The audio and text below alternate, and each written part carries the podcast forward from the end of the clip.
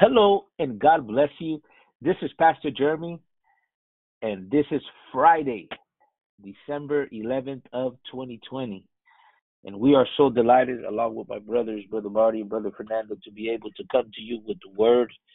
We're excited always to open up the Word of God and allow God to speak to us today. We want to welcome all our listeners, wherever you're tuning in from. Thank you Thank you for studying and taking out of your time to join us to study the precious eternal Word of God in this hour. And so we're going to get into our Bible study today, into our study in the Word today, and uh, we're going to be discussing some things that I believe, um, uh, if you allow it, God will speak to you, and, and we're excited. And so we're going to get right into the Word of God. So, Brother Marty, we'll we'll leave it to you to share what God has placed in your heart as we get ready to study the Word of God together. Amen. It's good to come to another Friday. Again, things are raging across the Great Sea. There are many things taking place in the United States. We've been heavily involved this week in looking at deeper, deeper things in the prophetic scriptures, seeing the prophetic parallels that apply to our time and uh, beginning to realize as we head into these days and have been in these days that uh, we are a generation uh, uniquely set apart that has begun to see in earnest many of the prophecies fulfilled in the Bible that appear to be triggering uh, understanding within the hearts of those that are seeking the Lord. Uh, that we have indeed entered into the end times.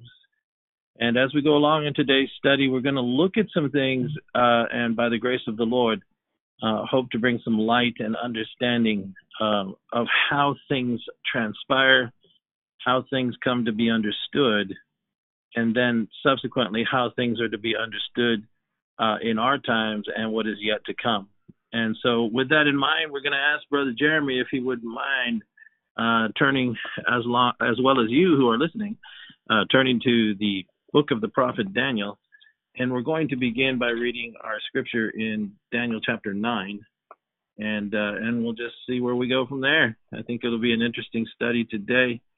And really, it's a word from the Lord. So uh, let us ask the Lord's grace as uh, Brother Jeremy reads to us. Settle in, uh, stay focused, and be blessed in Jesus' name. Brother Jeremy? Amen. Verse 1. 1 through 3. Chapter 9. One, two, three. Amen. In the first year of Darius, the son of Ahasuerus, That's right. of the seed of the Medes, which was made king over the realm of the Chaldeans. In the first year of his reign, I, Daniel, understood by books the number of the years, whereof the word of the Lord came to Jeremiah the prophet that he would accomplish 70 years in the desolations of Jerusalem.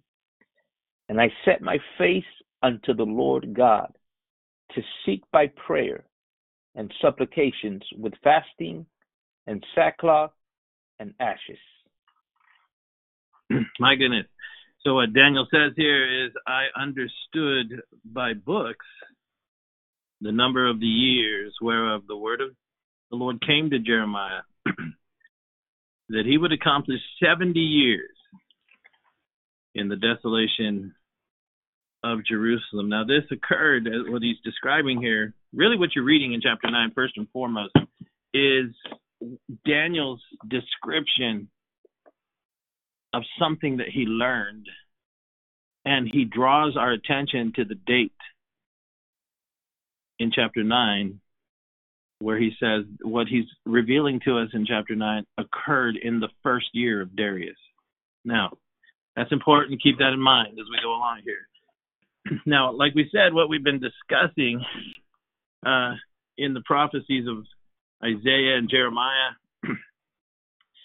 and most of the week in the book of Daniel, we, we've uh, we've seen some very interesting prophetic parallels uh, that appear to be very much so uh, the foreshadows of our time.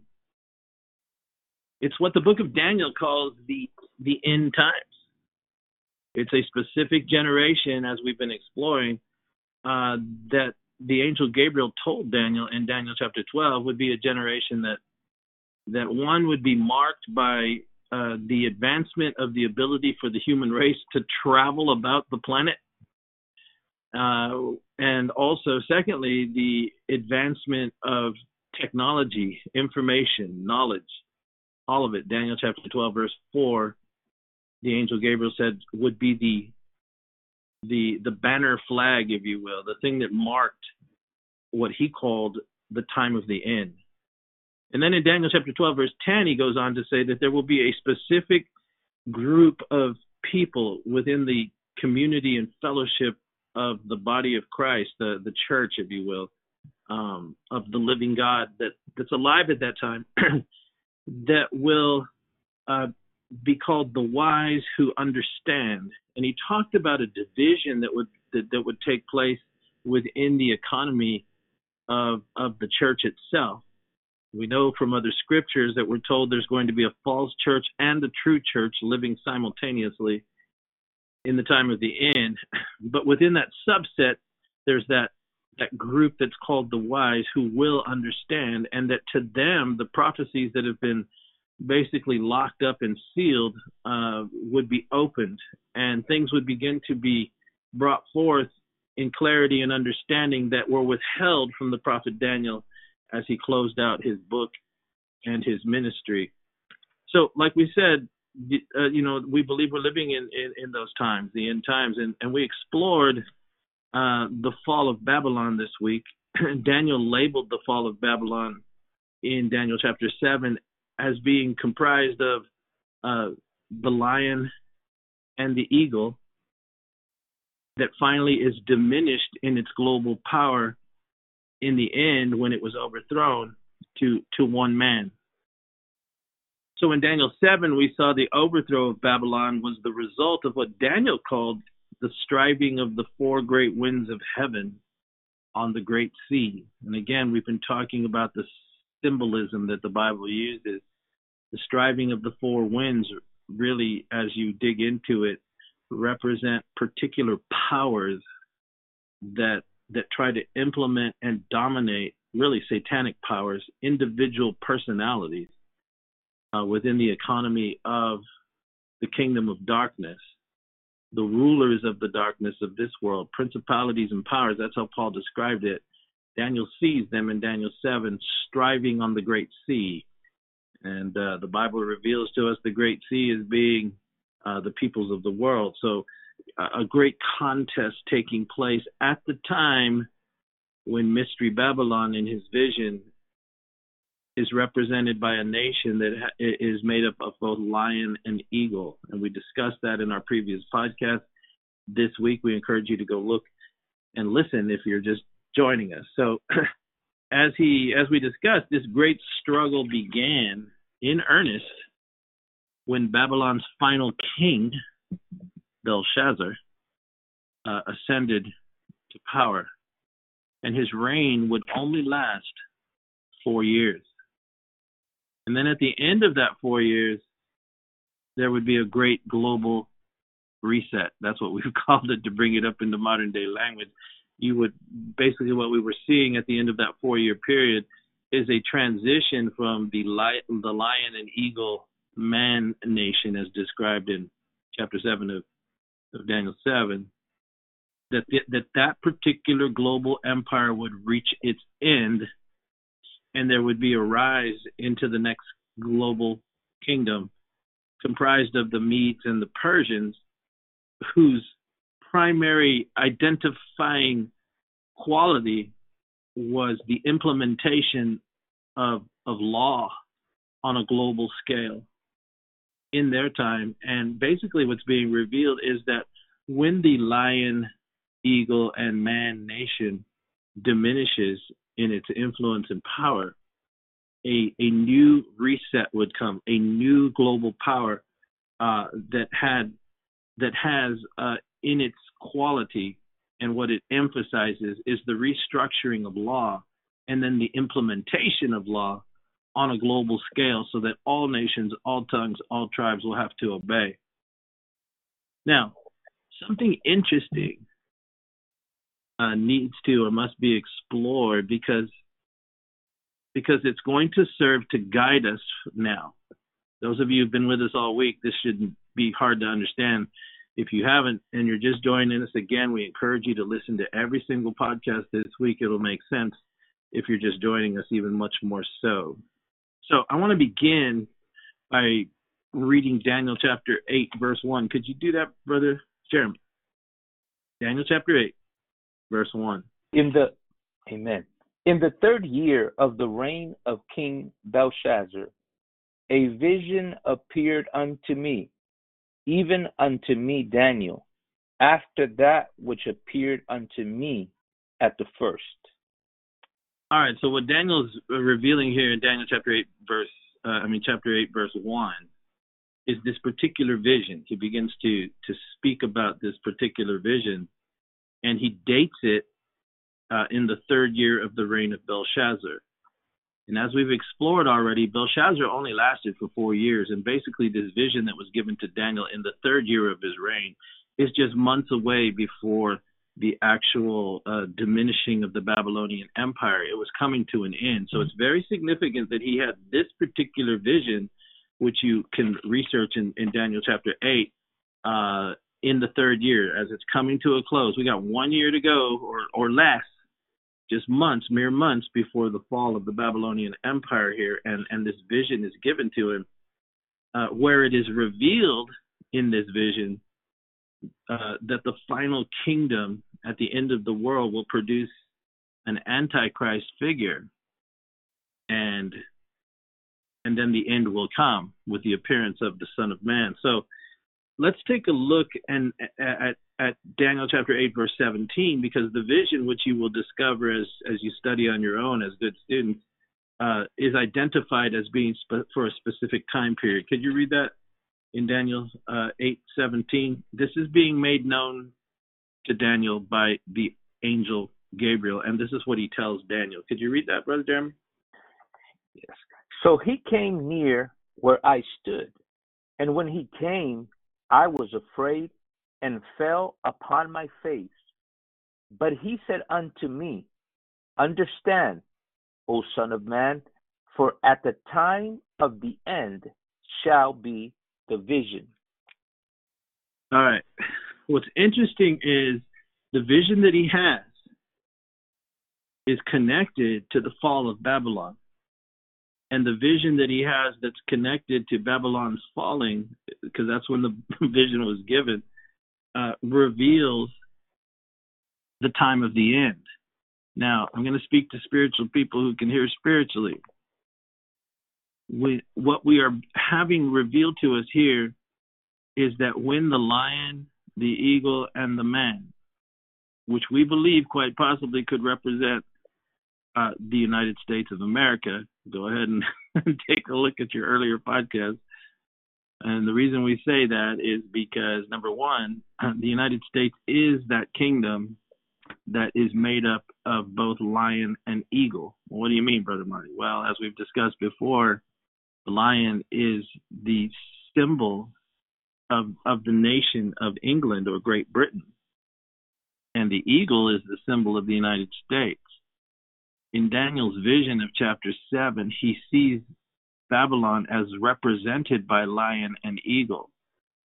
And and Babylon is also called in the book of Revelation mystery Babylon. So what what's being revealed is that Babylon itself will will last and endure till the time of the end wherein it will be dealt with and diminished just as it was in the days of Daniel. But when Daniel has that vision of Daniel chapter 7, it's revealed to him that Babylon is now composed of a lion and an eagle, which is why we hypothesize that we believe he is referencing the United States of America. Why we say that is because the United States of America was first brought across the ocean in the form of the lion, the lion being the symbol of Great Britain. But it didn't stay that way. That's what the whole Revolutionary War was about it was born out of the lion, but it had added to it the wings of an eagle. That's the American eagle. So it's interesting that Daniel sees that in Daniel chapter 7. and reveals later in that chapter that there begins to be a storm on the sea. And when the when the lion and the eagle uh, nation that's carrying with it the spirit of Babylon is is about to be diminished, it comes down into the form of of one single man, representing the final leader, if you will, of the significant power of the Babylonian Empire. And when it reaches that point, it basically no longer has the power of the lion nor the swiftness of the eagle. It's basically left isolated and therefore exposed to to its diminishing into into history and the rise of a new global power. That's what the striving on the sea is all about. We think that it's quite possible we're witnessing the same thing. But what we're talking about is how scripture reveals things and the spirit of it. Because Paul commanded us to compare spiritual things with spiritual things. So the vision that Daniel has is approximately uh, just a, a, few short months ahead of the time of the of the diminishing of the Babylonian Empire. He doesn't understand what he's seeing, and the angel Gabriel comes and tells him in verse 17, what you're actually seeing is something that that is linked to the time of the end in the far flung future from Daniel's point. That is why we're able to take statements like that and apply them to our time because that's what the Bible says, that it was for the time of the end. Now, Gabriel tells him all this stuff, but he doesn't understand what it is he's seeing. And so so Gabriel tells him something else in uh, in verse uh, 26 and and 27. Can you read that, brother Jeremy? And the vision of the evening and the morning which was told is true. Wherefore shut thou up the vision, for it shall be for many days. And I, Daniel, fainted and was sick certain days. Afterward, I rose up and did the king's business, and I was astonished at the vision, but none understood it. So, what we see here in verse 26 is again, if you go up a little bit, when we covered this earlier in the week, from verse 23 through verse uh, 25 in Daniel chapter 8, what was actually revealed is the rise of, of the king of fierce countenance.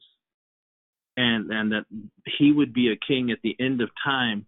Uh, he's speaking about the Antichrist. And he also culminates in verse 25 by saying, It's at his time in the far flung future that the Prince of Princes, the King of Kings, really the Lord of Glory, Jesus Christ Himself, will come and destroy him.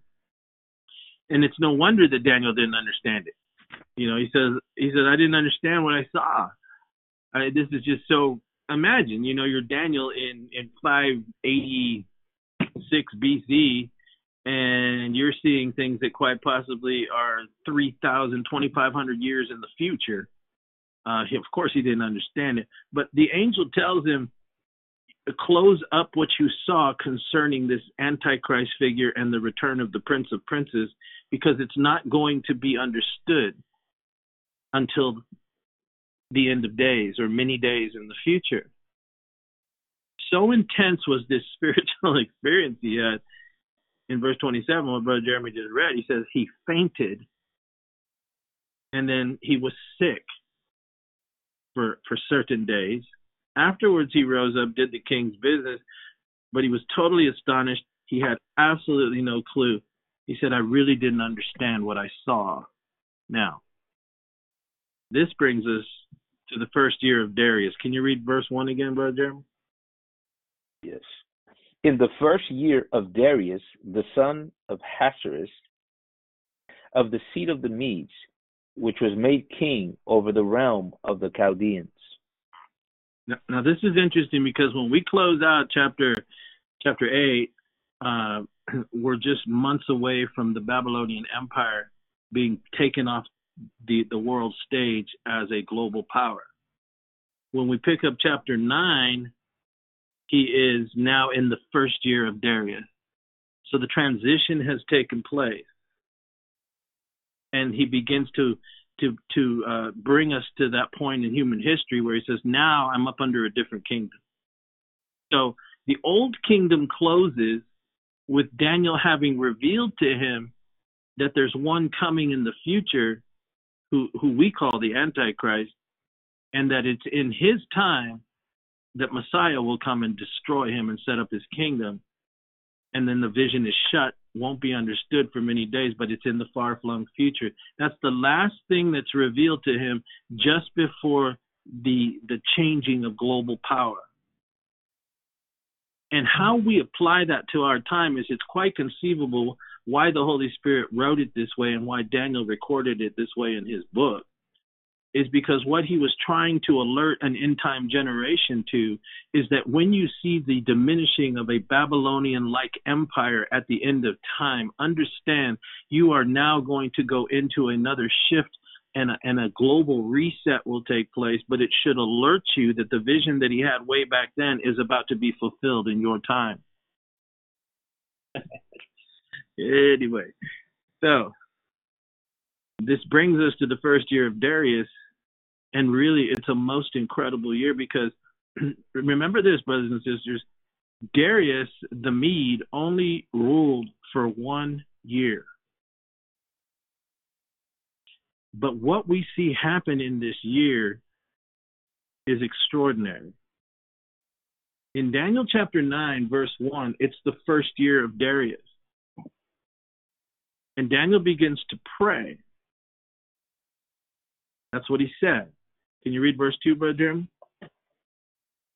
In the first year of his reign, I, Daniel, understood by books the number of the years whereof the word of the Lord came to Jeremiah the prophet, that he would accomplish seventy years in the desolations of Jerusalem.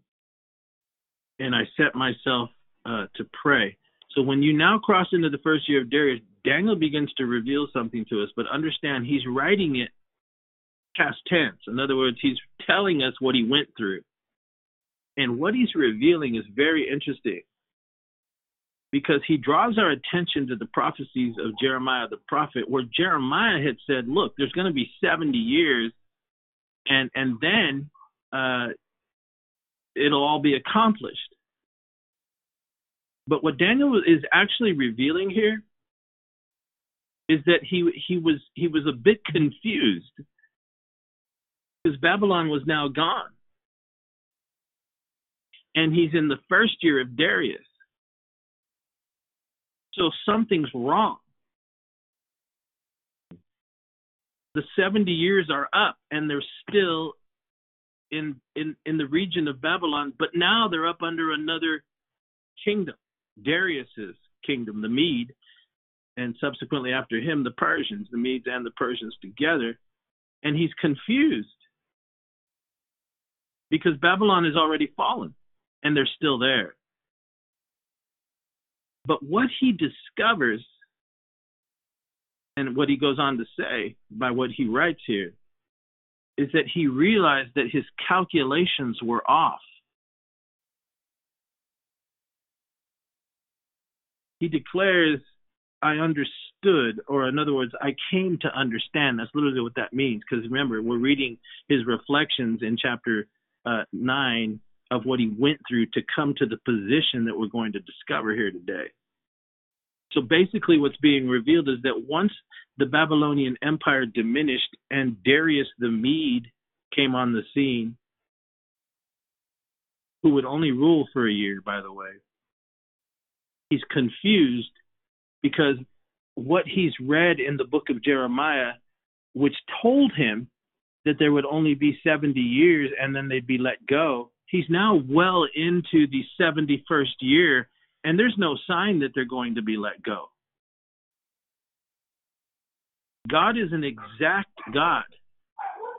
So, what confused Daniel, and I went back and researched some of the really old writings from the rabbis to get their mind on this, and they said that that Daniel became confused because of the 71st year, that the 70 years had passed, and he was he was he was upset and troubled and and and thought that maybe he had you know the people had done something that God wasn't going to keep his word that the 70 years had come and gone now and they're still there and he's wondering what in the world is going on.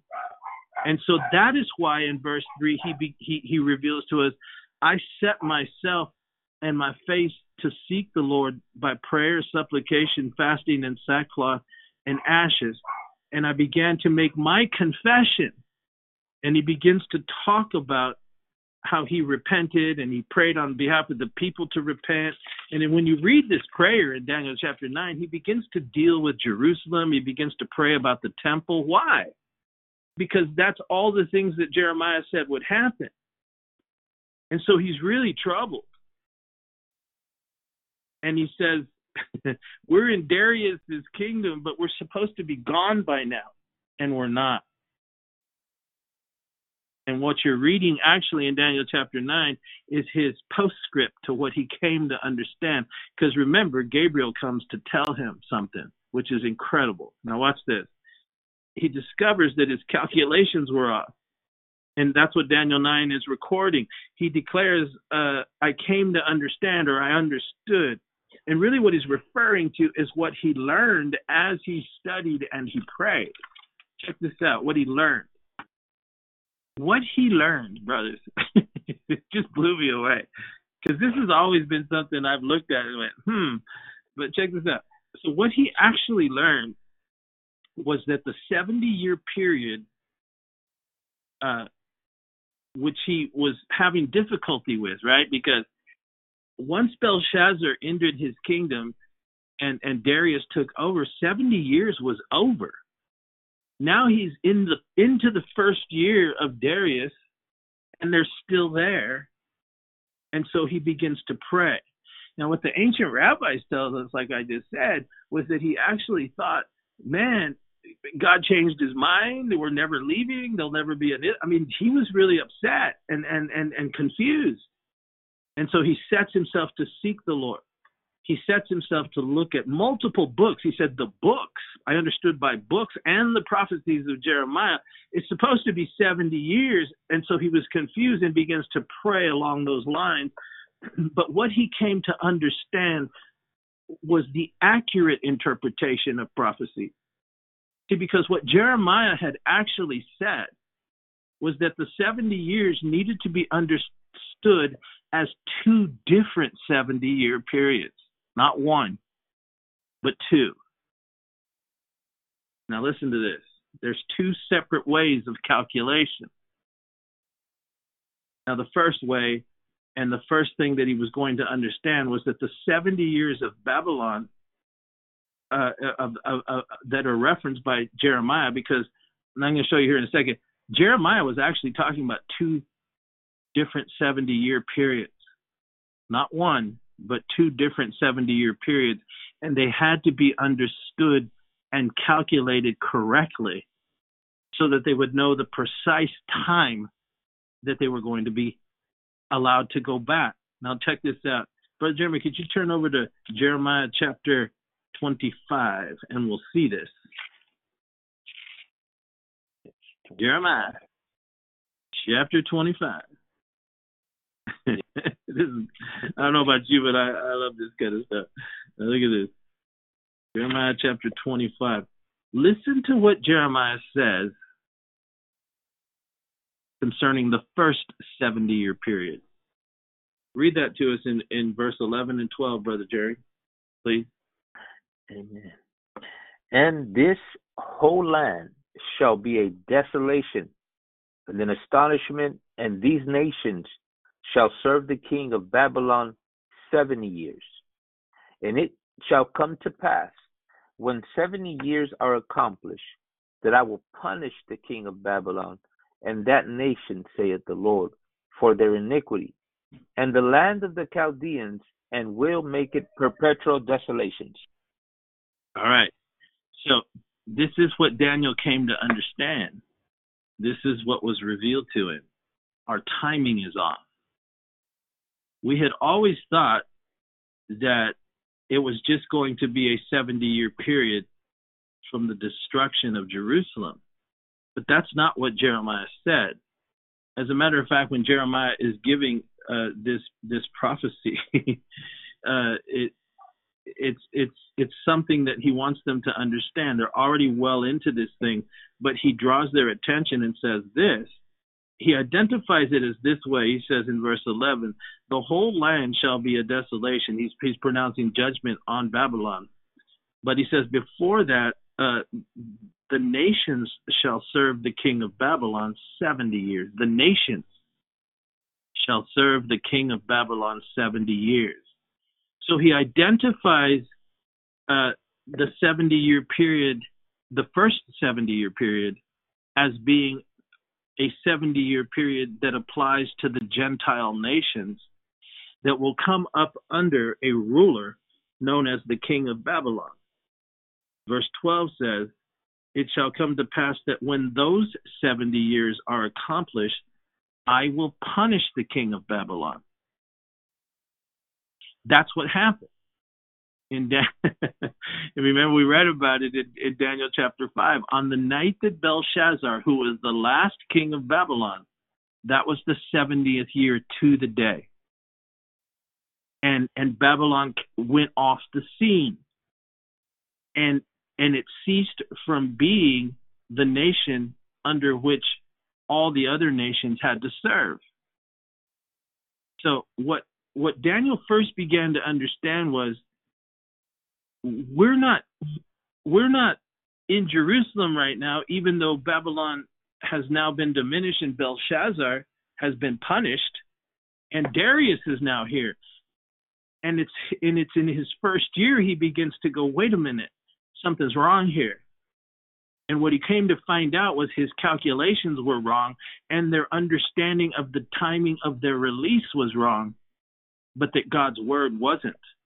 And when he got to this point, he realized, okay, there's two 70 year periods here. The first one is when Nebuchadnezzar becomes the, the chief ruler and becomes a global super state, the, the kingdom of Babylon from that point will last 70 years. Once the 70 years are up and it comes to the last king of Babylon, which is what we were just quoting here, Babylon itself will be diminished. But the people of Israel had a different seven year period and how it was calculated. Check this out. Once Belshazzar went down and they were still there, that's what I was telling you, Daniel became confused. Listen to this. So he set himself to pray. Now I want to tell you something. You guys can go check this out and look this up later. But if you do a study, a historical study, uh, you'll find out that Nebuchadnezzar became the king of the world, basically, in the year 605 BC. The fall of Babylon took place in the year 535 BC. That's a total of 70 years. That 70 year rule was specifically a 70 year period of the domination of the world and the nations up underneath that domination, headed by the king of Babylon. The Babylonian Empire ended its global power over the rest of the nations of the world. From 605 to 535 to the day Jeremiah's words were fulfilled. But then Daniel realized the reason we're still here is because we misinterpreted or didn't calculate correctly what else Jeremiah said. That's found in Jeremiah chapter 29, verse 10. Could you look at that, Brother Jeremy? For thus saith the Lord, that after seventy years be accomplished at Babylon, I will visit you and perform my good word toward you, in causing you to return to this place. So now remember what we just read there. This is the other 70 year period that he's referring to. Where Daniel misunderstood something, and really where the sages of the time misunderstood, was that they attributed the rise of Nebuchadnezzar uh, as being the, the date that marked the 70 year period where not only would he rule over the nations of the world until 70 years was up, but the fact that the that the Jews had been caught up in that captivity within that 70 year period, they assumed that that it that they had to date it from backdate it to when Nebuchadnezzar became a, a global power. But they were in error because that's not what Jeremiah said. He said there was 70 years apportioned to the nations of the world, but there was also 70 years apportioned to the people of Israel. But where you date that 70 years is absolutely vital to understanding when the captivity was actually going to be over. And that's what Daniel was wrestling over. So when he writes in Daniel chapter 9, go back there, Brother Jeremy.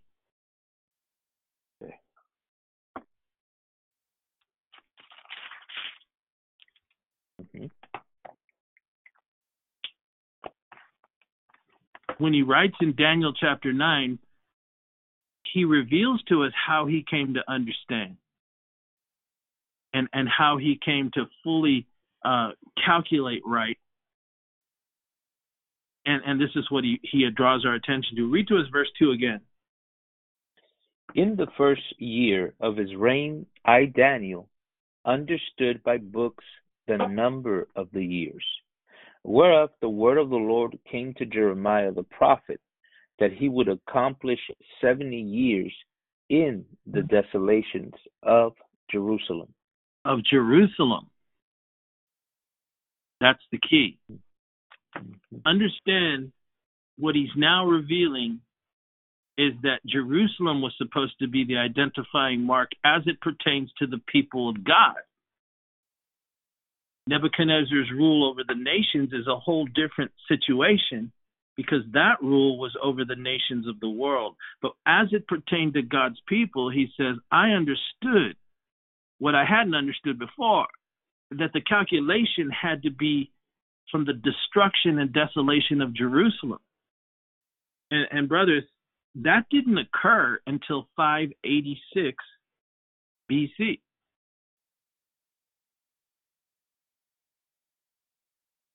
Nebuchadnezzar assumed power in 605 BC. Belshazzar was destroyed on the very day the 70 years was up in 535 BC. That's 70 years. But Jerusalem was destroyed in 586 BC. And Ezra went back to begin rebuilding Jerusalem in 516 BC. That's also 70 years. So when Daniel tells us, I actually realized that my calculations had to actually begin our 70 year period, not when Nebuchadnezzar became the ruler of the world, but when Jerusalem was actually destroyed. This is what had confused Daniel. And so he reveals it in his prayer in Daniel chapter 9, which we just read. Now, some of that you might be confused what I just told you, but you're going to need to pause that, get a little pencil out, and do the research and do the calculations. You'll see. This is precisely why Gabriel had to come and show up in the middle of this prayer. Because if you read the prayer in Daniel chapter 9, I mean, he's talking about, you know, he's telling us what he was praying before he actually came to understand. And what he came to understand had to be revealed to him. In, in verse 16, look what he's praying about, Brother Jeremy. O Lord, according to all thy righteousness, I beseech thee, let thine anger and thy fury be turned away from the from thy city Jerusalem, thy holy mountain, because of our sins and for the iniquities of our fathers, Jerusalem and thy people are become a reproach to all that are about us. And then verse 17. Now, therefore, O our God, hear the prayer of thy servant and his supplications, and cause thy face to shine upon thy sanctuary that is desolate for the Lord's sake. So now he's identifying the temple, he's identifying Jerusalem, the holy mountain, and then he says, Oh God, incline your ear. Behold, open your eyes. Behold our desolations and the city which is called by your name. For we do not present our supplications before you for our righteousness' sake, but for your great mercy. So he's he's giving us what he was praying. Verse one through three, he's telling us, you know, I misunderstood. And then he says, and in the midst of my praying, I actually came to understand.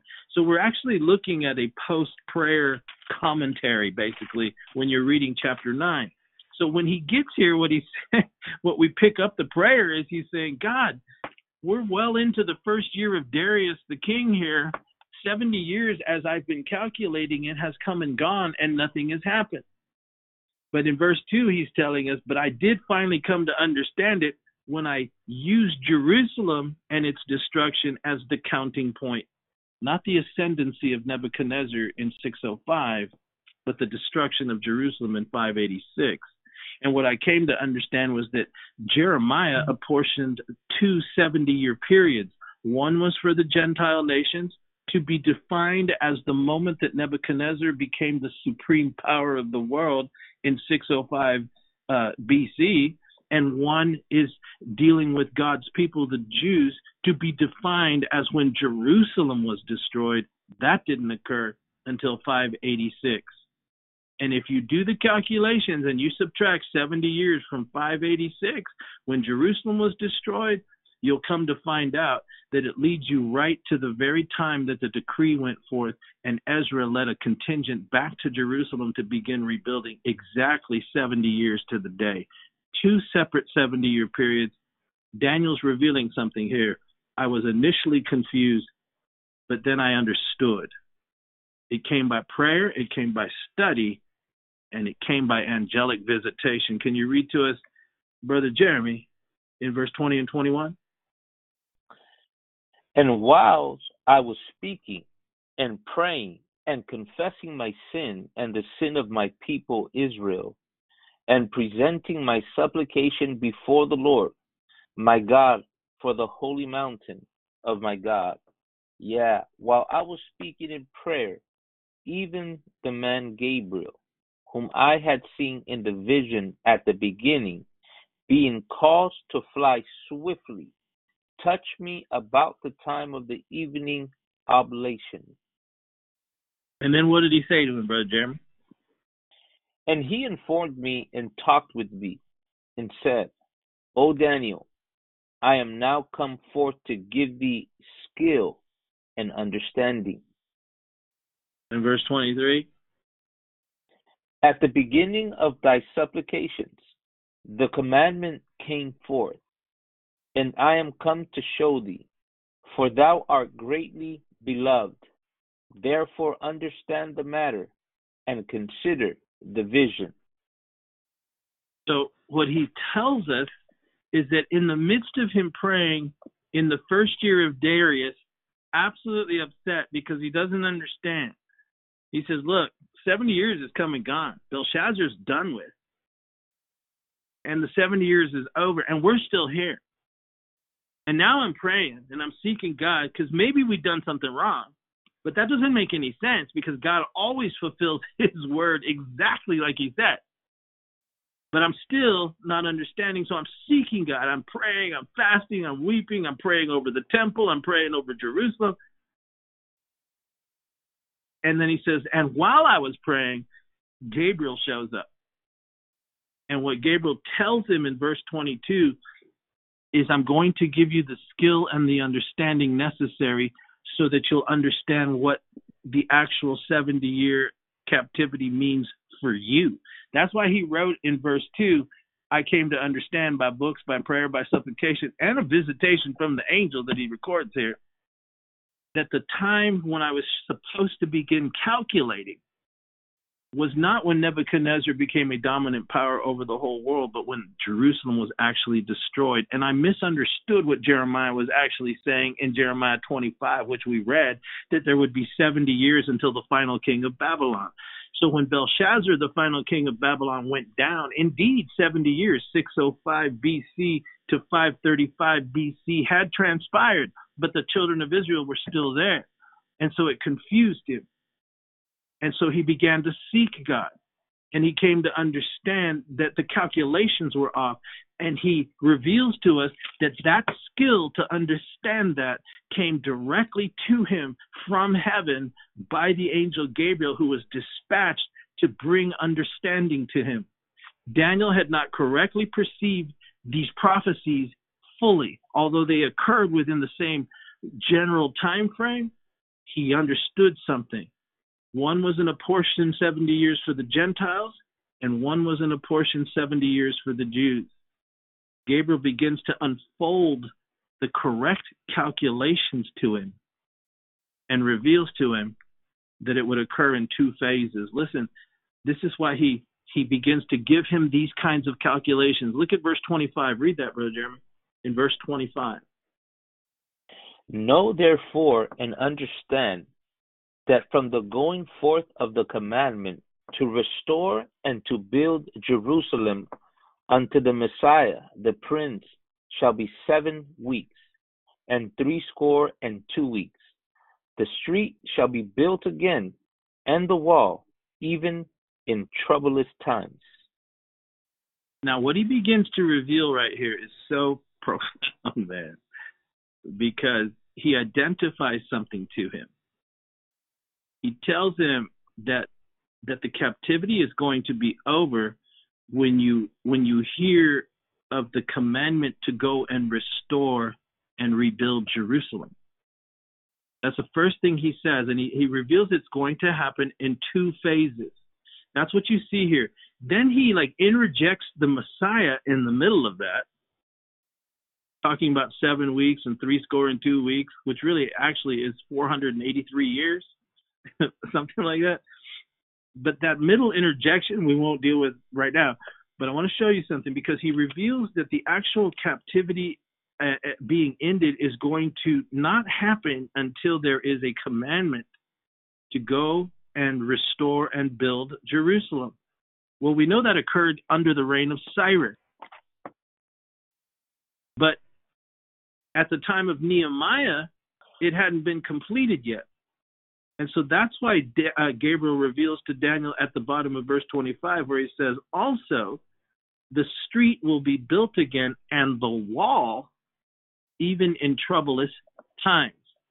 Remember, the, the, the temple had initially started to be rebuilt under the time of Ezra and, and them guys, but then it stopped. And you can read about that in, in the prophecies of Haggai, Haggai right? And, and, and Habakkuk and those places in there, and in Zechariah early on the, the rebuilding of the city, the rebuilding of uh, of of uh, of the temple. But the temple stopped being built, and it, and then when you read your biblical history, that's when you find Nehemiah as the cupbearer of the king, all troubled because Jerusalem was still uh, in ruins.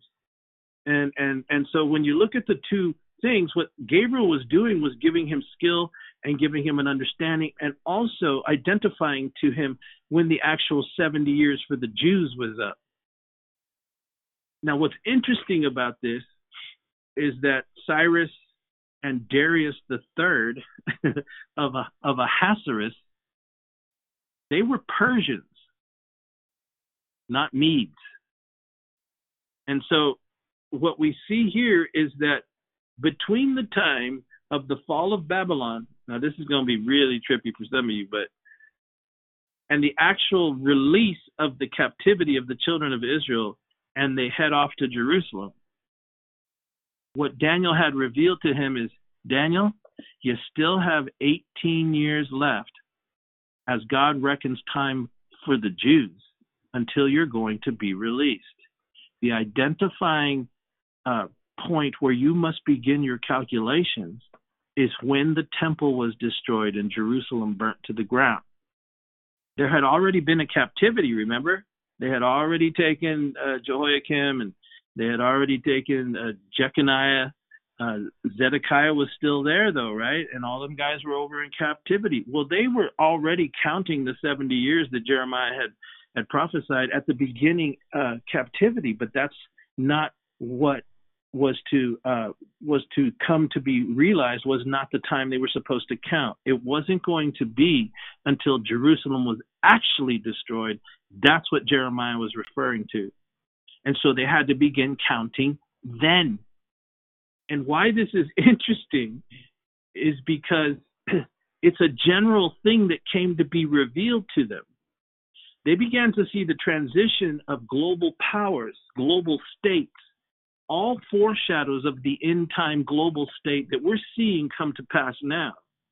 Babylon had to go off the scene, but there was still going to be a period of 18 years before the actual return to Jerusalem would happen. So, what this teaches us first and foremost is that prophetic things uh, are not always uh, interpreted correctly, even by the greatest among us. And, and what this is a foreshadow, I believe, is a lot of these things that we have heard in the history of the church leading up to our time and our our calculations of it if you will have been off precisely because we have not fully understood the time frame or the emergence of the necessary markers and components on a global scale that could alert the discerning that are prophesied to exist who return to the scriptures will be given an assistance from heaven by the Holy Spirit to begin to fully understand exactly where they are. From the time that Babylon fell till the time of the actual reestablishment and the rebuilding of the temple would be 18 more years. I'm just to throw that out there because it's kind of interesting. I mean, 18 can actually be 3 divided into 18 equals what? Six. Or 3, huh? or 3 times yeah. 6, right? Six, I won't go six there. times 3. Yeah. yeah. I won't go into those three sixes right now because that's just too much. And I know some of you, your minds are already whizzing around. But listen, he was revealing in, in chapter 9, verse 25, that two things uh, you have. You have 18 more years, Daniel, until the 70 years of Israel's captivity is finished. That's what he read in Jeremiah 29 10. And once that happens, he then begins to uh, reveal to him that there will be 483 years that are going to pass until Messiah comes. It's incredible. And we'll it, that's what he said, right? In verse 25, read that to us again, Brother Jeremy. Know therefore and understand that from the going forth of the commandment to restore and to build Jerusalem unto the Messiah, the Prince, shall be seven weeks, and threescore and two weeks. The street shall be built again, and the wall even in troublous times. So seven weeks and three score and two weeks. That's biblical language, symbolic language. Uh, each week uh, representing a seven-year period of time. Therefore, we take 69 times seven, and you come out to 483 years. Again, calculations, right? Daniel's skill level and understanding began to be enlarged here. And what was being revealed to him is that your number calculations are off. But I'm going to take you even deeper, he says. When they begin to issue the command to go forth and rebuild Jerusalem, that will be the day that you know that the 70 years are up. You must calculate them from the time that Jerusalem was destroyed, not from the time that you were initially taken captive. It's Jerusalem we're talking about. And so he says, understand that the reason you're going through what you're going through right now and why you saw winds striving on the sea and all that kind of stuff is because this has to do with the coming of the Messiah. And I'm going to be so specific with you, he says, that when this commandment goes forth to rebuild Jerusalem, you only have 483 years left as a nation before the Prince of Peace, the King of Kings, the Lord of Lords walks into Jerusalem. He's coming. God gave Daniel such precise instruction as to the appearance of the Messiah that even to this day, the backslidden liberal theologians don't believe that Daniel wrote the book of Daniel because Daniel wrote and recorded specifically the calculations necessary so that the day that Jesus came into Jerusalem, just like Gabriel told him, when he rode into Jerusalem on that donkey, it was the exact day that Gabriel said he would come into Jerusalem. And that's when he came into Jerusalem. Daniel had it revealed to him. And, and he was being told, You have 18 more years here. The 70 years for your people will be concluded. And once that happens and you're on your way back, begin to tell the people they have 483 years till Messiah comes the first time. Listen, understand Daniel. The kingdom of God will not come until the Messiah is then cut off and the second temple is destroyed. This is what blew Daniel's mind. That's what he had revealed to him in verse 26. Read that, Brother Jeremy. And after threescore and two weeks shall Messiah be cut off, but not for himself. And the people of the prince that shall come shall destroy the city and the sanctuary. And the end thereof shall be with a flood, and unto the end of the war desolations are determined. So he reveals to him something that that actually blew Daniel away. What Daniel is actually having being revealed to him now is not only is the Messiah coming, but he's going to be crucified. He's going to die. That's what he says in verse 26 that after three score and two weeks, 69 weeks. Now remember, 70 weeks, he told him in verse 24. Read that again, Brother Jeremy. 70 weeks, verse 24. Yes. 70 weeks are determined upon thy people and upon thy holy city to finish the transgression and to make an end of sins and to make reconciliation for iniquity and to bring in everlasting righteousness and to seal up the vision and prophesy, excuse me, and prophecy and to anoint the most holy. 70 weeks. That's 490 years. That's what he's talking about. What's interesting, what is actually being given to him is the understanding that 483 of those 490 years will transpire. It is at that time in the 483rd year that the Messiah, who God is sending to you at that time, will be cut off. He will be killed. And he says in verse 26, he'll be cut off, but not for himself.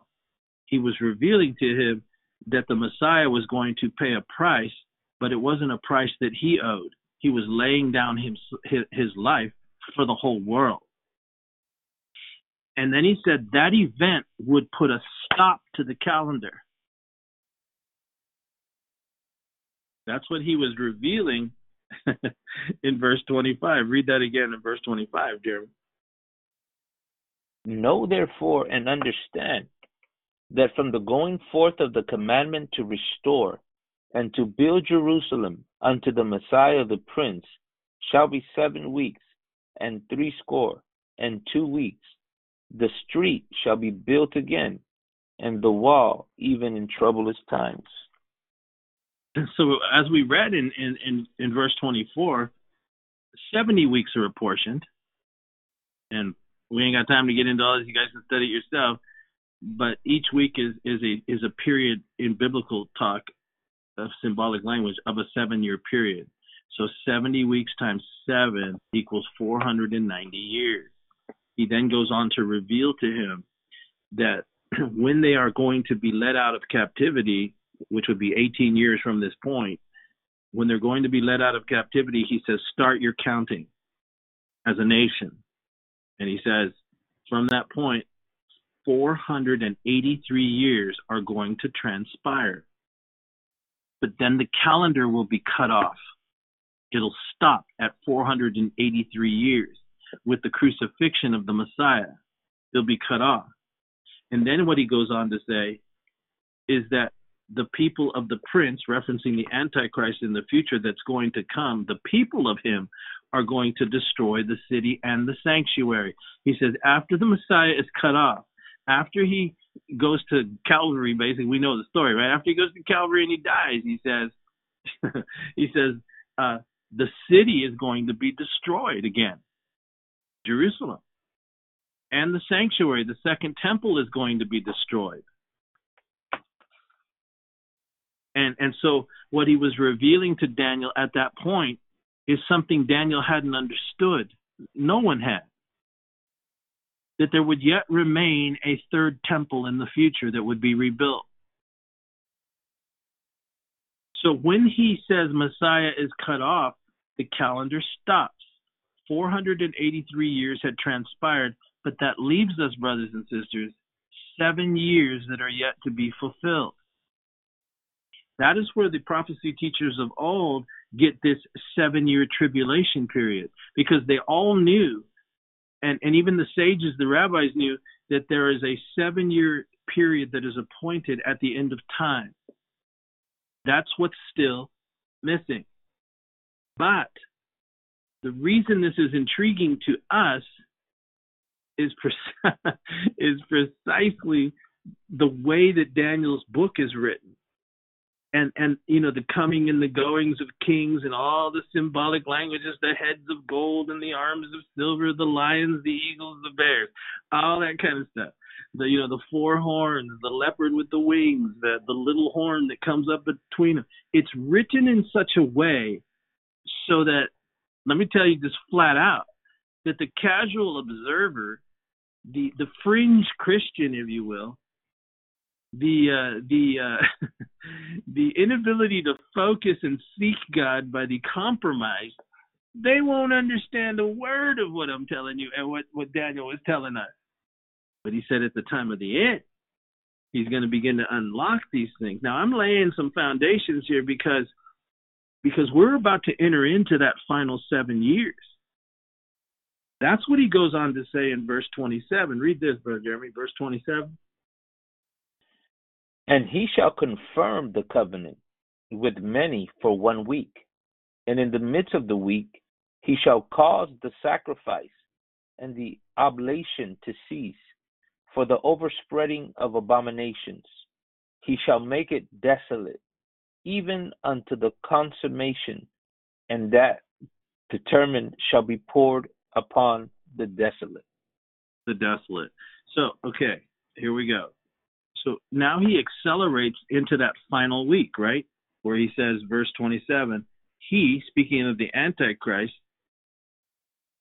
he shall confirm the covenant with many for a seven year period, one week. Seven days is equal to, each day is equal to a year in biblical symbology right now as we're teaching this. Now listen, but in the midst of that seven uh, year period, he's going to cause the sacrifice and oblation to cease. So what what what Daniel was having revealed to him is at the end of 483 years, the Messiah is coming. He's going to be cut off, crucified, we now know. And and that is when you need to mark the calendar as stopping. And then he says what's going to happen is the Romans are going to come and destroy the city. He called it the prince of the people that shall come.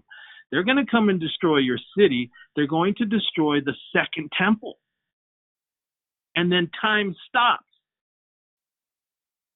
And and the reason that they can't see it is because it's recorded here that the Jews it is is that this time that stops up until the final seven year period of human history was the time that Jesus calls the time of the Gentiles where Jerusalem will be trodden down of the Gentiles until the time of the Gentiles be fulfilled. Remember, if you compare Matthew 24, and then it's within that confines of Matthew 24 that he begins to reference the abomination of desolation that Daniel spoke of.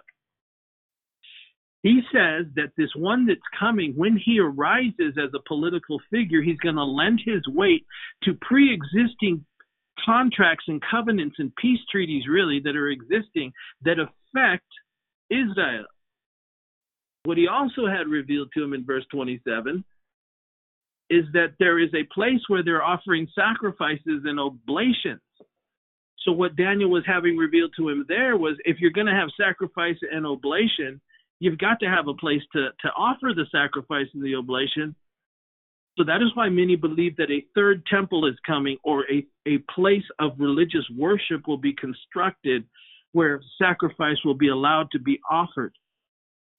And the Jews will once again begin to offer sacrifice.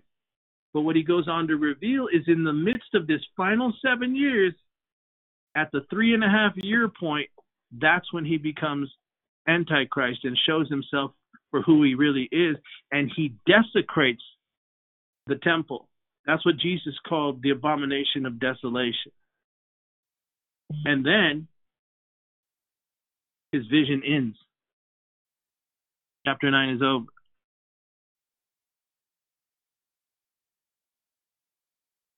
Again, remember Darius lasted for for one year.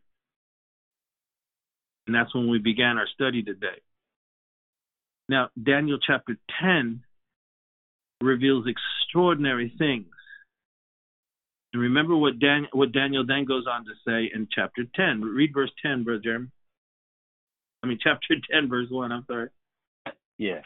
In the third year of Cyrus, king of Persia, a thing was revealed unto Daniel, whose name was called Belteshazzar.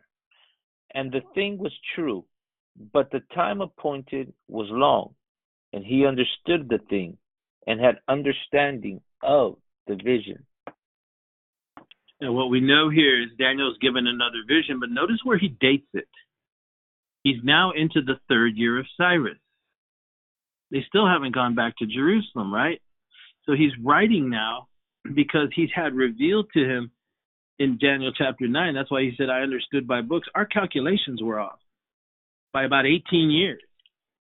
And then he says, I had to be given skill and understanding from heaven by the archangel Gabriel, who came and made me understand these things. And not only that, but he revealed to me the very precise day that Messiah would come into Jerusalem. And he revealed to me that Messiah was going to be cut off as a sacrifice. He doesn't die because of himself, he dies for others. At that point, he says, it was revealed to me that the calendar will stop. When Messiah dies, and he's cut off for the people, the calendar will stop and the and the temple that I've been praying about in ignorance because I thought that was going to be the final thing and we'd all come back and happy days are here again. That temple that's going to be rebuilt is going to be destroyed.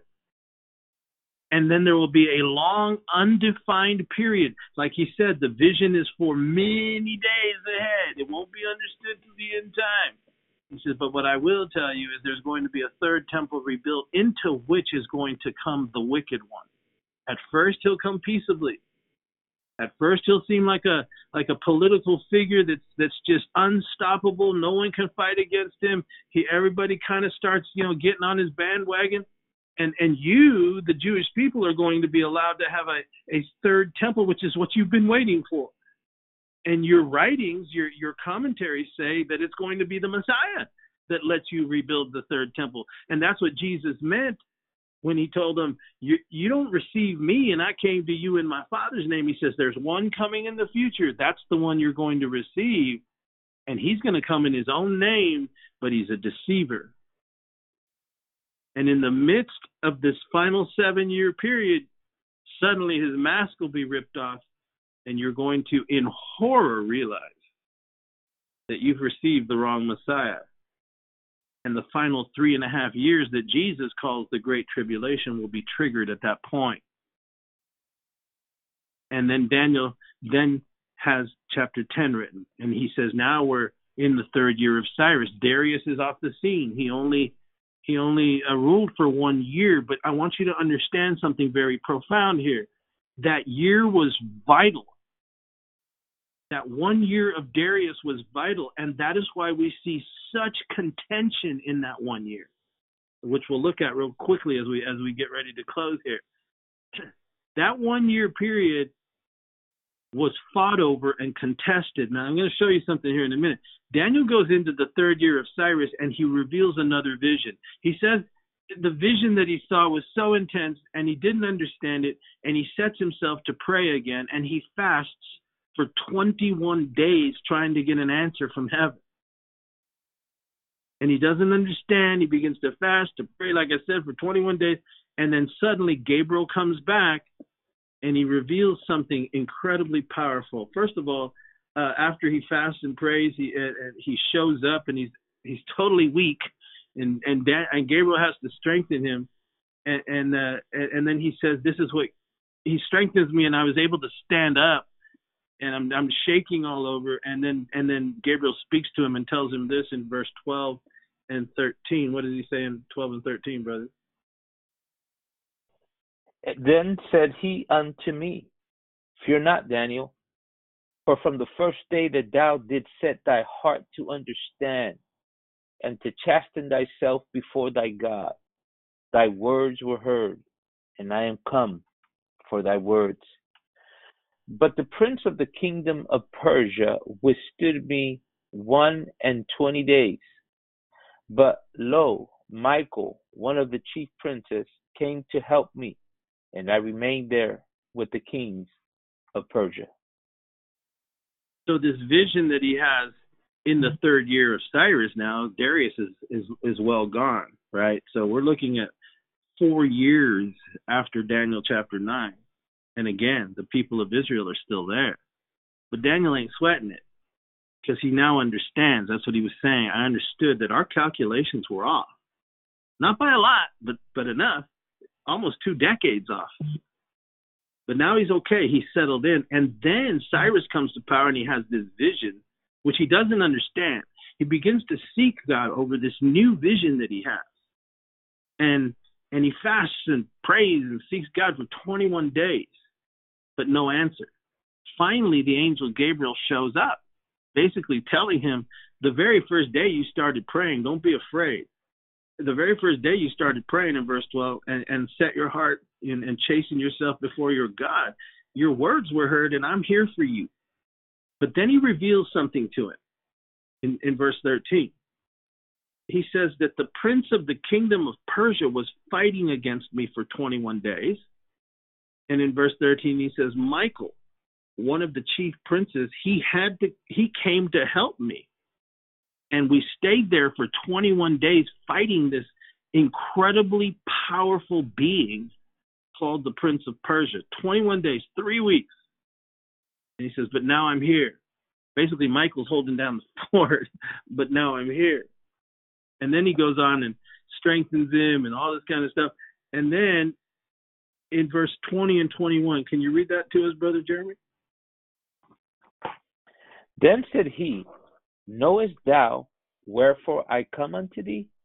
And now will I return to fight with the prince of Persia. And when I am gone forth, lo, the prince of Great, uh, Grecia shall come. But I will show thee that which is noted in the scripture of truth, and there is none that holdeth with me in these things but Michael your prince. Okay, now listen. Stay with me now. Again, we're getting insight here. What has this got to do with anything? Everything. What you are witnessing right now, brothers and sisters, is these same princes, these same forces, these same rulers of the darkness of this world and the unseen veil just beyond the eyes are the same forces that are contesting over the planet right now. I ain't got time to get into all that. You're going to have to study on your own, but you're going to need the spiritual keys that Daniel is giving us here to understand, to apply understanding. You're going to have to understand one of the most uh, interesting things about how the book is written. The dates are specific. That's why I keep going back and forth between the dates. The visions that are given up underneath those dates and who is ruling are keys and and what is revealed in those dates in those times as it goes back and forth are very much written in a way that require you to search it out in order for the spirit of god to lead the serious into seeing some profound things. Now we're, we have here revealed to us and what, what what's about to be revealed to daniel is the rest of history to the end of the world. And and at, at such a specific level. But Gabriel begins to fill information here. And what's interesting is what he says in verse 21 when he says, I'm going to show you that which is noted in the scripture of truth. So, what was being resisted at a very high level in the unseen realm, which required angels fighting each other, powerful creatures who have been around forever once they were created by God, contesting over the scripture of truth, bringing the understanding of the times to the prophet so that he could record it in the earth. Michael is being revealed here as a powerful general. And both Michael and Gabriel are fighting to reveal and to assist in the prophecy's fulfillment. It had to be delivered. But then in chapter 11, Gabriel reveals something really incredible. Brother Jeremy, could you read chapter 11, verse 1, please? Also, I, in the first year of Darius the Mede, even I stood to confirm and to strengthen him. Listen, what he's revealing there. Remember where we started in Daniel chapter 9? It's in the first year of Darius, right? That's what he said. Daniel chapter 9 is the first year of Darius. Can I get an amen from the peanut gallery? Amen? Amen. so listen, he now gives him some information about Darius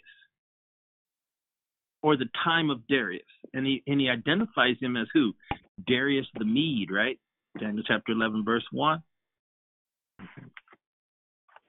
Darius the Mede.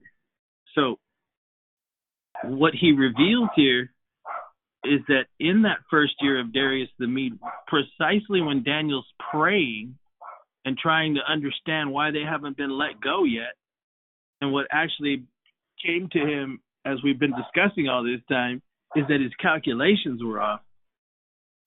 He says that at that time, uh, that Michael was fighting with the prince of Persia, and that in that first year of Darius the Mede, that he had to come and stand with Michael to confirm him and strengthen him. Listen, in verse 21, he says, "I'm going to show you that which is noted in the scripture of truth, and there's none that there's none that holds or fights with me in these things, things pertaining to prophecy and scripture, the connection between heaven and earth and the fulfillment of God's will. Some sort of thing is being revealed to us here as to as to these two archangels of God, these these anointed vessels of God, chief princes of the armies of God.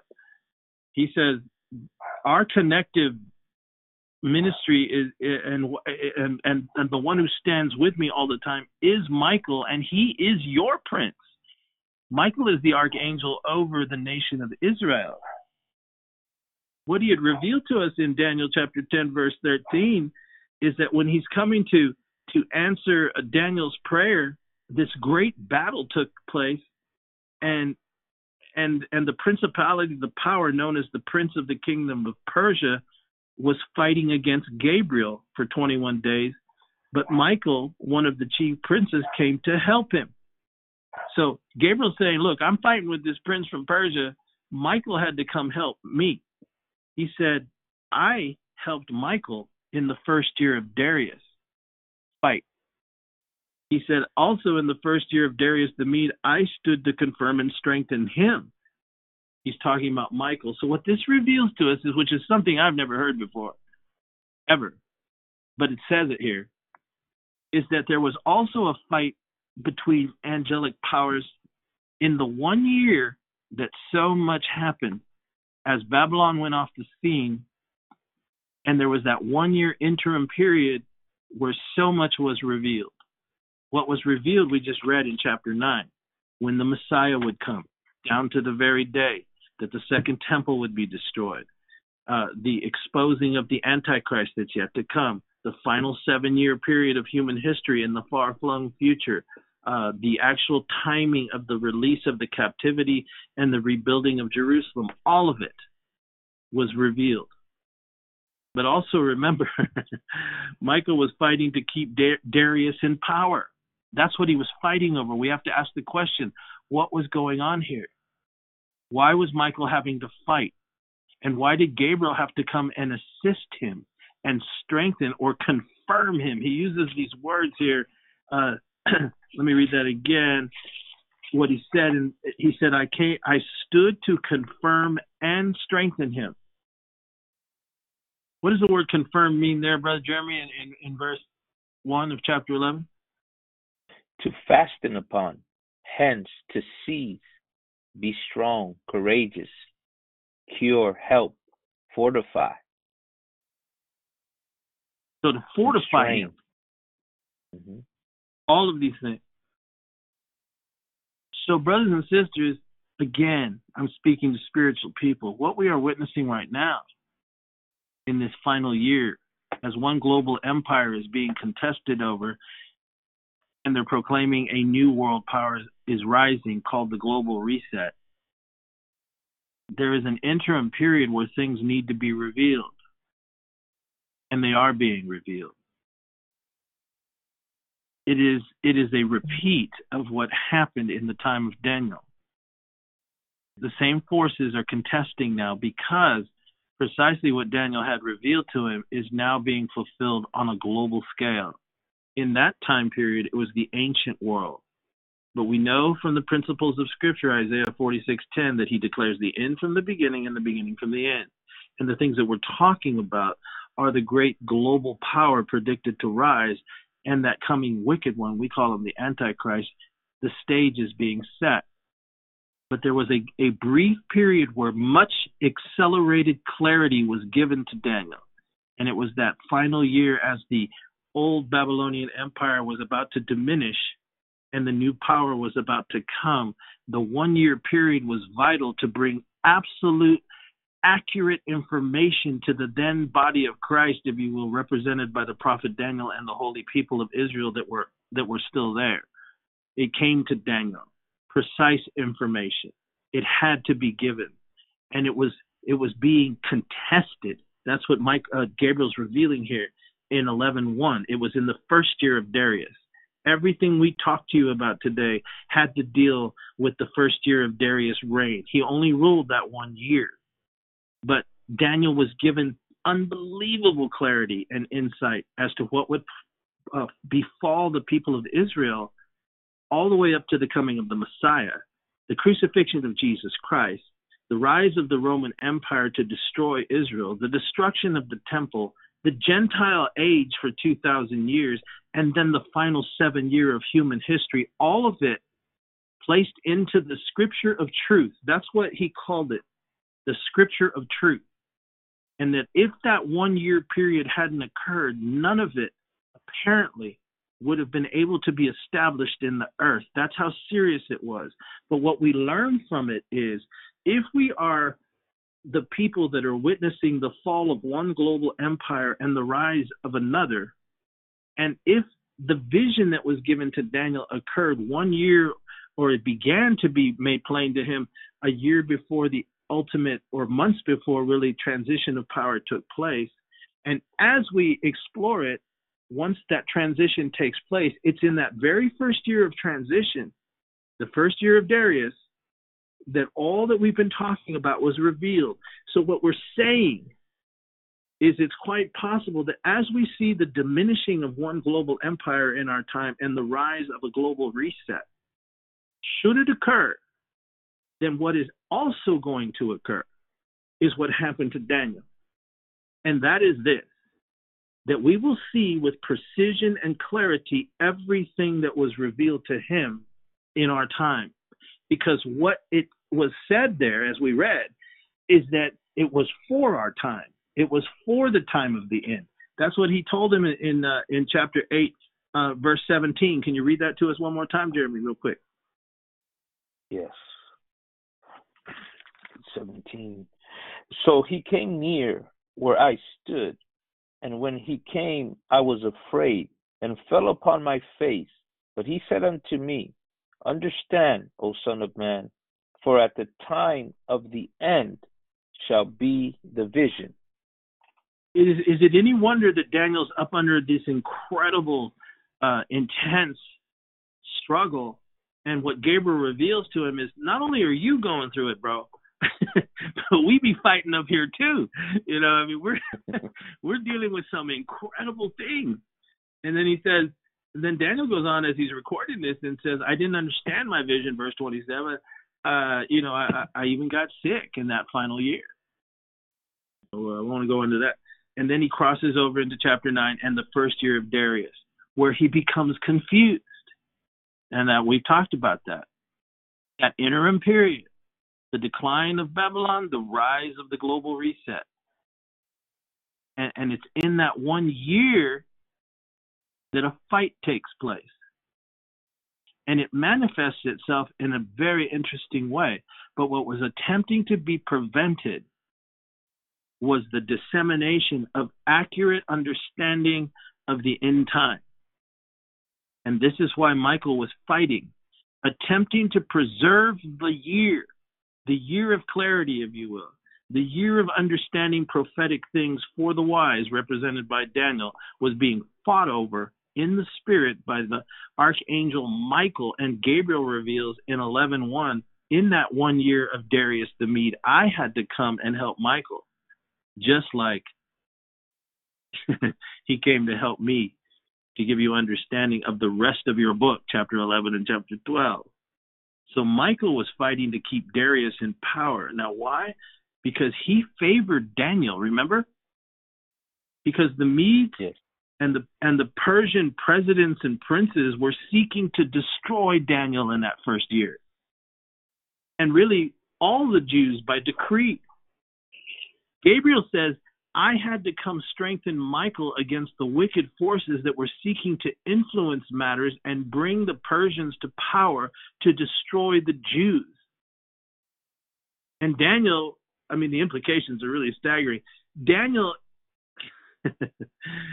Daniel was was was coming up under danger in that one year, and it was an effort to prevent what the calculation of the coming of the Messiah. Uh, see, I know this is heavy, man. I know this is deep stuff, and I know it might be confusing to some, but I challenge you. Listen to all five podcasts this week listen to today very carefully. If you need to pause, you need to do research, you need to go reference these scriptures, you need to listen to it carefully because I really sense that you're on the edge, but you don't really get it.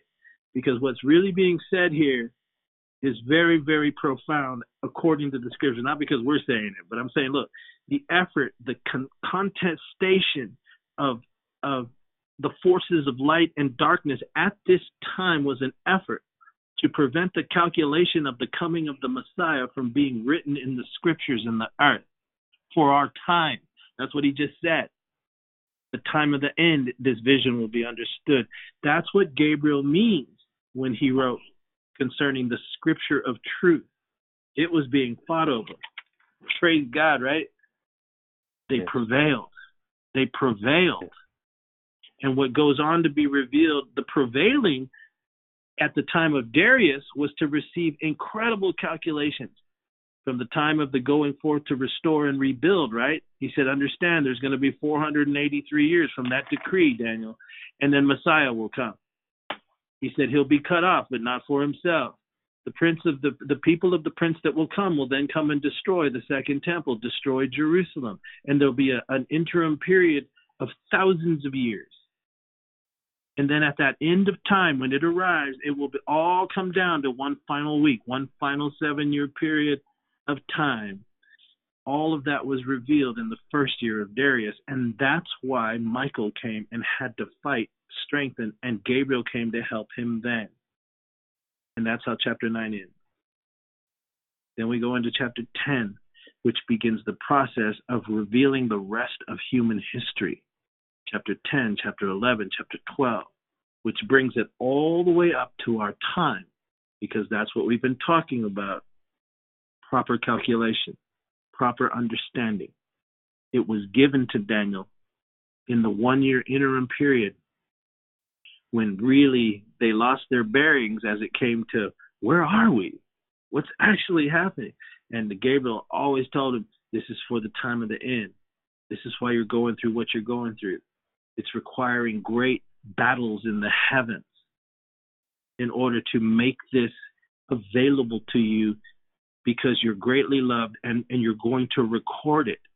But you won't understand it all. But it will be understood for that generation at the end who will then begin to read your writings and understand exactly where they are. Their calculations will begin to come into focus, and what they're going to know is that the Lord of glory is coming. Now we understand, which is where we're going to look at more deeply on Monday. Maybe not as deep as these kinds of things we've been trying to share today, but we're going to look at something now let's return to Daniel chapter 6. Go over there, Brother Jeremy, would you?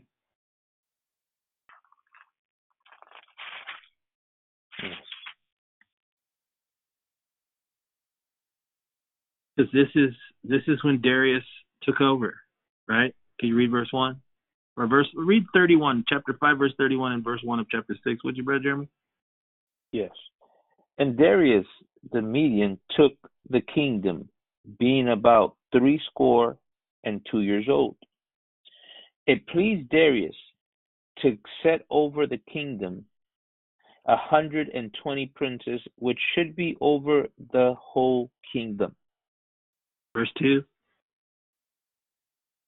And over these three presidents, of whom Daniel was first, that the princes might have give account unto them, and the king should have no damage. In verse 3, please. I'm sorry, I just had you read it off. then this Daniel was preferred above the presidents and princes because an excellent spirit was in him, and the king thought to set him over the whole realm. In verse 4 it says, The presidents and the princes then began to seek an occasion against Daniel concerning the kingdom but they couldn't find an occasion or any fault, for as much that he was faithful, and neither was there any error or fault found in him. And so what did they do? These men said, We shall not find any occasion against this Daniel, except we find it against him concerning the law of his God. The global reset came. This is the first and only year of Darius. We've gone out over it at length. Gabriel reveals there in chapter 10 and 11 that it was during this year that Michael himself had to come and fight to keep Darius in power. Darius showed favor on Daniel. When the global reset occurred, what we learned is that Daniel is at a, is in a position of prominence. He's at a very high elevated level within the economy of the running of the kingdom or the government. But that wasn't going to last a move was going to be made against him. They sought all kinds of means to attack him, but they couldn't. And so what they do is they set about to figure out how we can begin to implement laws and strategies that will come against this man of God because there are lines he won't cross. There are things he cannot do if it pertains to his God. And it was at this time had they succeeded early on, then Daniel, who later writes in Daniel chapter 9 that it was in this very year that we're talking about here, that he begins to seek God and begins to ask God, what is going on? We should be out of here by now, but we're not. And so he witnessed the transition of one empire to the other. The second empire that came was a global reset.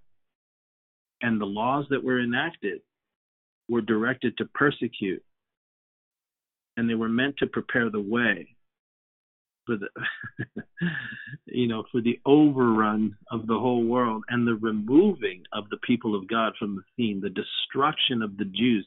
Because remember what they go on to create a law about, which is very much a foreshadow of the Antichrist, that no God can be prayed to except, and, and that no one can make a petition or a prayer to any God except to the king, which is exactly what the Antichrist is going to do.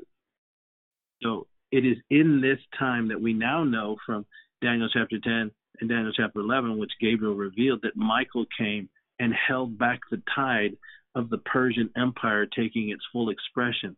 Only Darius the Mede, he's the only Mede that ruled, and he ruled only for a year because so much had to come into the earth at that time. Bottom line, what came, as we read all, as we talked about all today, was exact, precise information concerning the rise and falls of global empires throughout a 2,000 year history after the destruction of the Second Temple and the coming of the Lord at the end. It was put into the earth for us. And what we are realizing right now and what we're seeing and what we can be expecting is that what is next on the horizon for us in the days ahead, we're not putting a precise date on anything but we are beginning to get clarity as to these end times and what we are can what we can expect in the coming days. When Babylon diminished, the next thing was the law of the Medes and the Persians, an unbreakable law. That's what's coming. What it is doing is setting the stage for the wicked one that Daniel had revealed to him in Daniel chapter 8 Daniel chapter 9, so forth and so on. So I said all that to say this the return of the Lord and the destruction of the beast and the beast system and the wicked kingdoms of this world and the false prophet that is yet to come. It's just ahead. Jesus is coming. Now, listen, Monday, we're going to explore these laws in Daniel chapter 6 and what they mean for us now, because that's what we're going to be seeing, what, what, what Daniel goes through. The laws were changed in order for him to be persecuted. Because ultimately, what we are witnessing, ladies and gentlemen, is precisely what Gabriel revealed uh, uh, about him and Michael, that they were fighting over, the, you know, over these things and trying to protect the people of God, but that that wicked forces of of an of an eternal nature, driven and governed by the highest of what once was the anointed cherub, we call him Satan. These forces are always seeking to destroy and eradicate the people of God from off the face of the earth. But the prophetic understanding is what tells us that when we see the kinds of times that we're living in, we are meant to understand them from the perspective of biblical prophecy. I'm talking to the believer. And what we have seen today are, are, are is multiple things. One of them is is that up underneath the times of these these these visions and these these these words that Daniel began to receive, which which we went over and over again, were were designed to be placed in the earth and sealed until the time of the end. that what we are seeing is precisely that, is that we have now reached that time. And the same flow that brought about the information to begin with is the same kind of flow that we are witnessing now. The same forces, the same kingdoms, the same strategies, and subsequently the same protection for the children of God behind the scenes. All of it working together and pieced together begin to portray a great picture to us, all of us, brothers and sisters. The days are here it has begun, and we need to be ready. When they came looking for Daniel, they found him in his house praying. That's where they found him.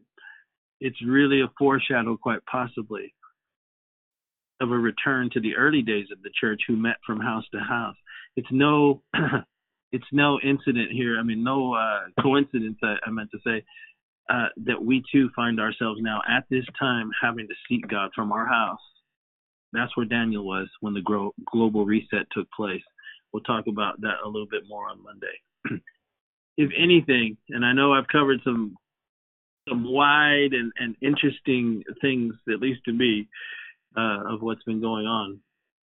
I pray that it stimulates you to at least explore and search the scriptures for the days that we're living in. And, and we pray most of all that you understand one thing and one thing above all Jesus Christ is Lord. And all we are witnessing right now are the final days just before he comes. The world is coming and moving toward a date with destiny. And as the Bible says, every knee is going to bow and every tongue is going to confess that Jesus Christ is Lord to the glory of God the Father. Even so, come quickly, Lord, is my prayer. Brother Fernando, I, I think it's appropriate at this time that you share with us something that happened as we close today uh, with your brother. And I, would like you to share that uh, with us, and then Brother Jeremy can close us out if you don't mind. Yeah, um, my brother called me prior to the podcast um, and uh, startled, very startled. Um, he said he was woken up by a dream that he had at around 2:45 in the morning, and uh, I was sharing it with with you brothers, the dream, and, and it really confirms uh, the things that we've been talking about uh, for the last what nine months, almost ten months, and yeah. uh, you know, and, and and that term we've been throwing out there that that they're using that global reset, you know, uh, which which will bring an economical reset to the whole world, um, and so forth and so on, and uh, you know, the Lord's dealt with my brother through dreams. Um, you know, since since a child, but he said it, it it's it's been a while since he's really really been startled like this or or had a dream of this nature but in the dream uh he said that he found himself in a church and my brother's a drummer so uh he, he was playing the drums in the church um and and you know he was he was going along with with the worship that was going on and he said that in the choir there was a particular person um, or being that kept looking at him and began to make him feel very uncomfortable as the um, the worship was going on to the point where he couldn't continue uh, going along with the worship. It, it, there was no flow, no rhythm to it. He couldn't find that that spirit of worship uh, to continue uh, ministering in, in, in the drums and, and uh, the instrument that he was playing. And he said that uh, while all that was happening, he remembered two young men uh, who came up to him and said, "You know what? L- let me take over and play the drums." And and my my brother, without resistance, kind of just said, "Have at it. Here you go." and uh, they began to uh, play the drums, and he exited the church. He said what was unusual about the church uh, when he exited through one of the doors, he was immediately inside a large mall. So that's strange in itself that there was this church and service was going on, but it was connected to a mall. And he said when when uh, he he he went through that exit, he entered into a mall he said that the mall was busy. It was busy, kind of like you would imagine during the holidays, right? People are buying and selling, and and and and, and it's just it's you know it's just uh, uh, a lot of people just purchasing stuff with bags and things of that nature.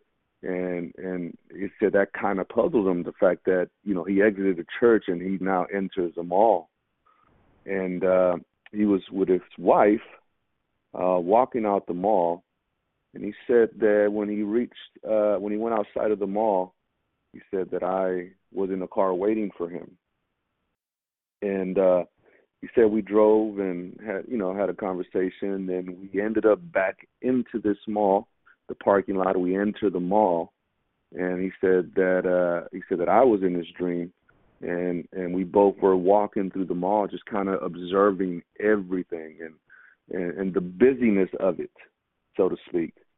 Uh, the people buying all kinds of stuff and you know the the credit card swiping so to speak and the money being exchanged. And and uh um he said that all of a sudden he felt a huge shaking a huge shaking that began to shake that mall and he said that he looked uh out into the distance and I imagine the corridor of the mall you know where everybody walks he said that he saw a huge wave, like a tidal wave, you know, uh, leaving destruction and destroying everything in its path.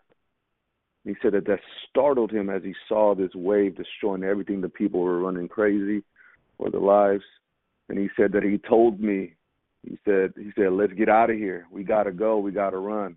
We gotta we gotta avoid this disaster.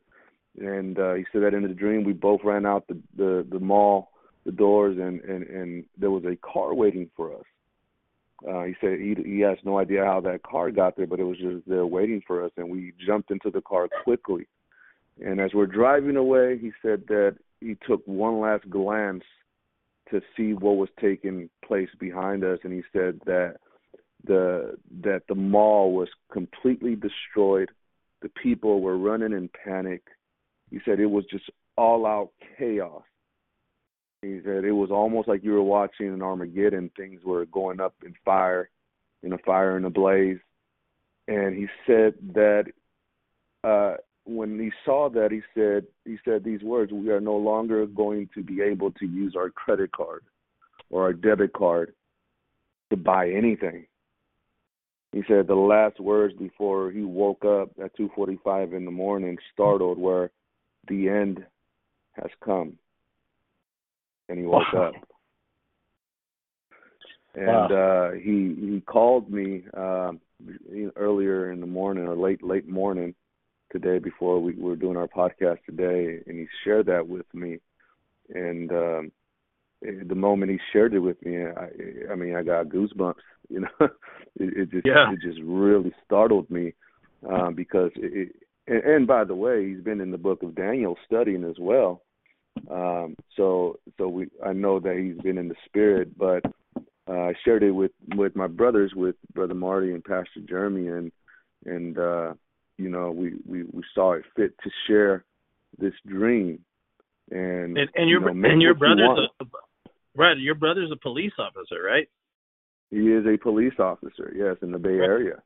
So he's he's been at the forefront of a lot of the changes that are taking place in, in law enforcement, uh, and he and he has seen, you know, how how uh, uh, politics is is taking control of of policing and the things, the changes that are coming down the pipeline, and it's it's mm-hmm. very very scary. Um, so, yeah, he, he's uh, he's well aware of everything that's going on. He's at the forefront of all this. So you know, it's it's again make what you want to make of it, analyze it, take it into prayer. But this is what we believe and what Scripture we believe Scripture is saying is coming. It's, it's what we've been sounding the trumpet for the last nine months. Yes. This is what's coming. So God is speaking to His servants. God is speaking to His people. I mean, He's speaking to little children. Yes. Right yeah. to fulfill prophecy, like the prophet Joel said that in the last days, your sons and your daughters will prophesy, right, and have dreams and visions. Your old men will have, uh, I think, dreams, and young young men visions. I think I think I got it right there. But this is what's happening. You know, this is what yes. we're seeing. God is speaking. I'm uh, well, Jeremy, would you kind of sum things up and uh, and, and close us out for the weekend. Before we do, though, I, I just want to say that um, it's an it's a very important weekend. Uh, we're waiting for a decision from the Supreme Court concerning the fight over the country. Uh, the nation is divided right down the middle. Many are still, you know, hooking their hopes on uh, on political things and so forth and so on. And and and and and in some ways, rightly so. I mean, none of us want horrible things to happen, but once things start, once prophecies begin to be fulfilled, as we have seen in the pattern of the Bible, man, I mean, it just, it, you know, you can't stop it. It, it. It's the appointed time. I know we went into some very deep and sometimes confusing if you're not following along or just in and out, you know. But I challenge you, go back and listen to what we've been saying.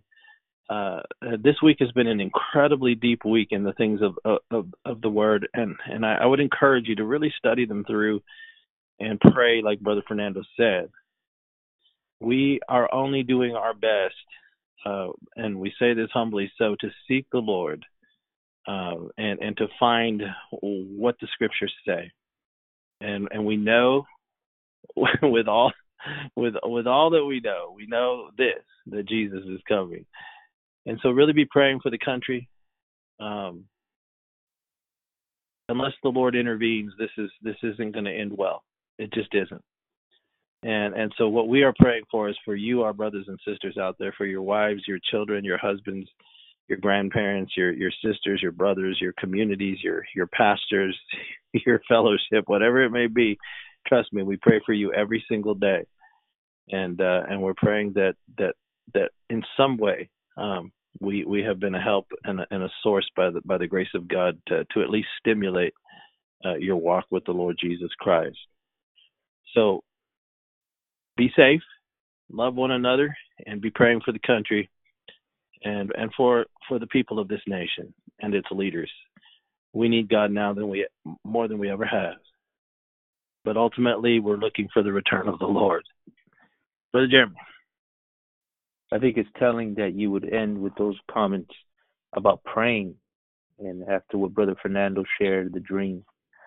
Uh, that his brother had, and uh, also you ended up this study with with Daniel praying at his home.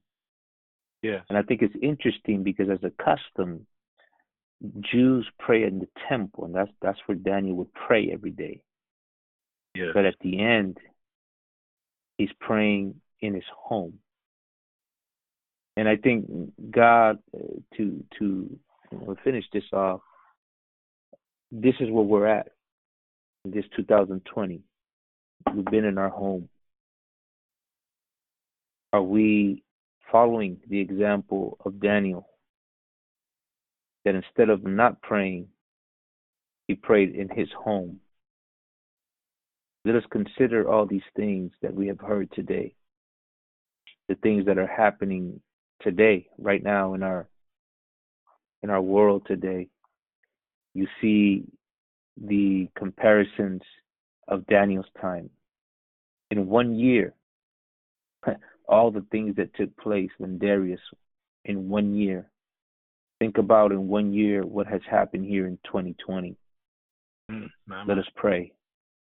Let us be mindful. And let us go to the Lord, and He will reveal these things to us.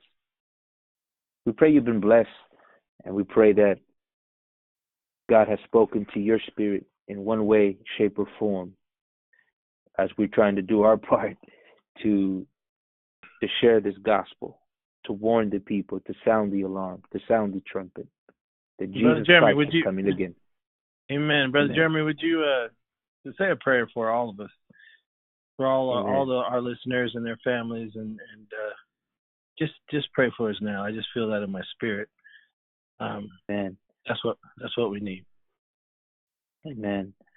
Father, we we thank you, Lord, for this gathering. Lord, as not just us, but all our listeners have gathered today by the Spirit of God.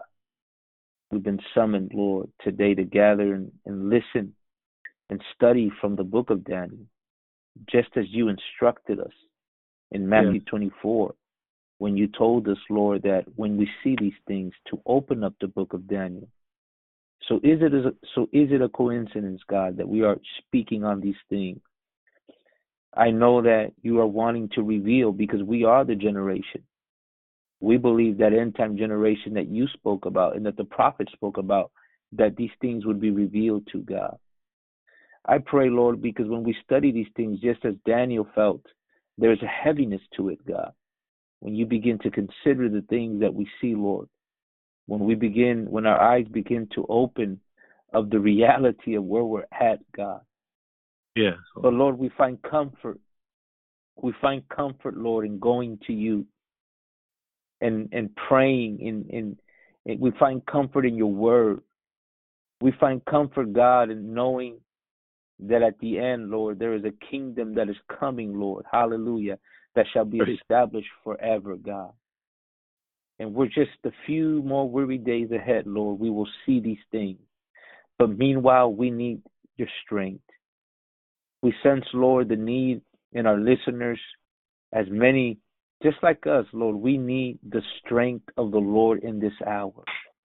We need you, Lord, to come right now to every home, God. Wherever they may be, Lord, our listeners, that your spirit may come and give them the strength needed for such a time like this, God. We thank you, Lord, that you are gathering us from all over the world. You're gathering us, God. You are preparing a remnant, a people, Lord, that as the sons of Issachar not only know the times, but know what to do in this hour, God. Father, we pray and we look unto you, God. You are the author and the finisher of our faith, God. And we believe that the work that you have begun in us, you shall finish it, Lord, just as you promised. I pray that your the listeners would draw faith from this, Lord, would draw strength, God, would draw encouragement, but also a moment to have a self examination of our hearts, God, to allow the Holy Spirit to reveal to us the places and the deep places in our hearts and our minds that still need you, Lord.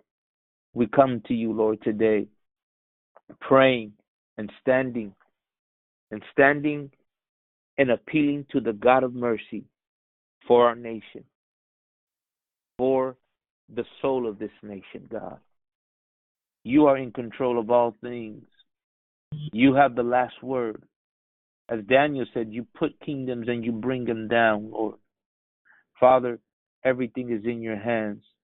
But I thank you, God, that you have revealed, the things that you have revealed to us. We humbly thank you, God, that you are showing us and opening up our eyes, Lord.